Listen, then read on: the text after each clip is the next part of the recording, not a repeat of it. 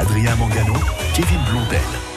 On vous emmène à la Brigue pour une belle manifestation qui se déroule ce dimanche, la fête de printemps de la Brigue. Et pour nous en parler, Evelyne Gaillet. Bonjour Evelyne. Bonjour.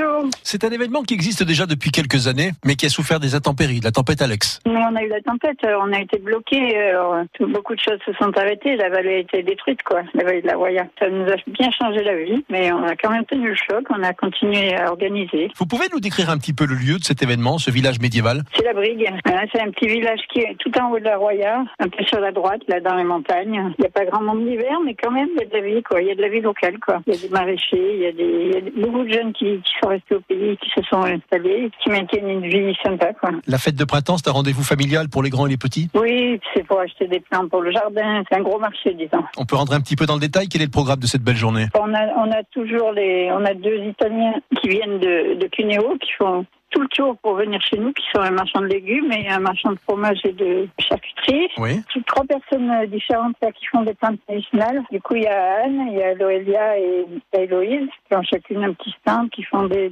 baumes, qui font des tisanes, des sirops, des choses intéressantes. On aura trois fromagères, une du fromage de brebis, fromage de vache et fromage de chèvre. Il y a des animations pour les enfants? Ah oui, il y aura des balades avec les ânes dans le village. Est-ce qu'on peut se restaurer sur place aussi? Voilà, il y a un petit restaurant, ou cantine, et il y a un autre petit bar-resto qui vient d'ouvrir et qui s'appelle la Cima des Merveilles. Pour cette fête du printemps, il y a aussi un parking, je crois, à l'entrée, à la sortie de la village. On peut se garer facilement? Voilà, on peut se garer un peu dans le village et puis à l'entrée, oui. Il y a un grand parking à l'entrée. Sinon, sur tout ce qu'il y aura, il y aura des plants pour les jardins. À la Brigue, on a la chance d'avoir une personne qui est semencière et qui fait des plants de légumes et de fleurs, que c'est en bio et elle fait des choses magnifiques. Elle sera là. Il y aura un fleuriste de tende aussi qui a des plants, beaucoup de fleurs. Il y aura un peu d'art, de l'huile d'olive, il y aura des olives, je pense, des citrons. Les festivités démarrent à quelle heure? Ça démarre le matin à 8h et jusqu'à 1h30, 2h. On sera au rendez-vous. Merci beaucoup, Evelyne Gaillet. On sera présent à la fête de printemps à la Brigue. Bonne journée à vous. Je vous remercie beaucoup.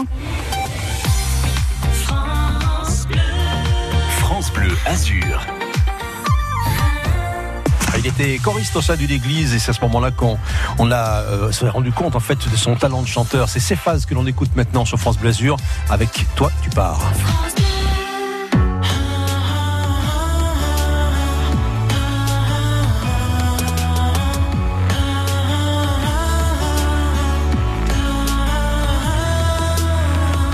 La France met des coups de fatigue.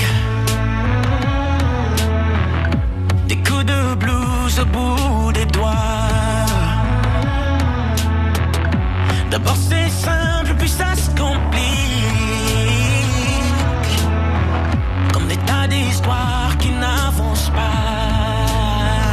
Si rien ne change, que tout le monde s'en fout, qu'il n'y a plus un enjeu dans ce monde de fous. J'achèterai des ailes en polystyrène pour que tu t'envoles depuis la tour Eiffel.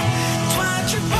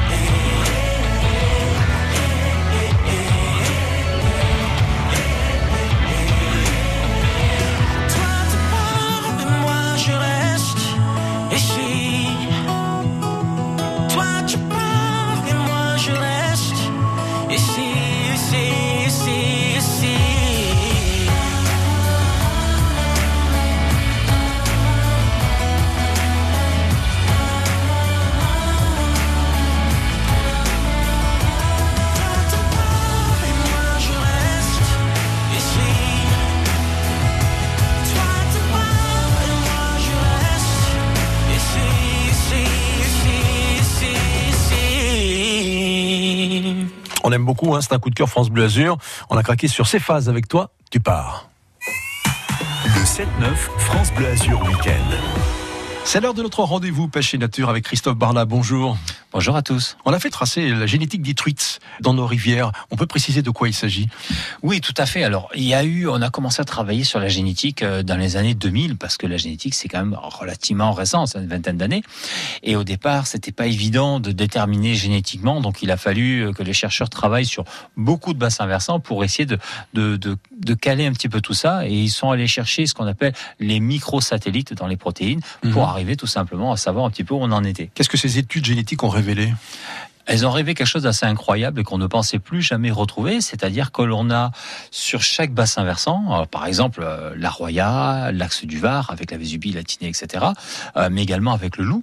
Donc ce sont des fleuves qui se jettent dans la mer et qui ne communiquent pas entre eux. Et bien on s'est aperçu que chaque bassin versant avait une truite fario qui était propre. L'objectif de ces études, c'est aussi de respecter l'équilibre dans la nature?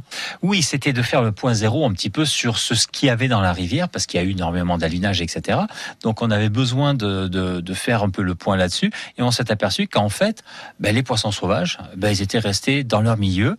Ils les connaissent depuis la dernière ère glaciaire, c'est-à-dire grosso modo entre 10 et 15 000 ans, et que quelque part, ils sont vraiment dans leur rivière. Donc, si on prend un bout de nageoire d'une truite de la Roya, par exemple, que l'on voit un généticien à l'autre bout de la planète, il pourra déterminer tout simplement que c'est une truite française qui vit dans la Roya, parce que son code génétique est bien spécifique. Astucieux. Ouais, la science a bien travaillé, nous a bien aidé pour savoir où on en était dans les rivières. Petite question bonus, Christophe, est-ce qu'on a une idée du pourcentage à peu près de la part de truites dites sauvages et celle issue d'un élevage qu'on leur a mis ici pour renflouer un petit peu à certains moments? Alors oui, on a des idées relativement précises dessus. Sur des rivières où il n'y a plus de déversement, plus d'avinage depuis une dizaine d'années, il n'y a plus que des sauvages. Très bien, merci Christophe Barla, à la semaine prochaine. Avec plaisir, au revoir. Bleu Azur. 7h25, j'espère que tout va bien pour vous. C'est France Bleu Azur à vos côtés pour partager votre petit déjeuner et pour vous faire écouter de la bonne musique. Une chanson de circonstance avec l'arrivée des beaux jours, la saison des amours. Voici Niagara avec l'amour à la plage.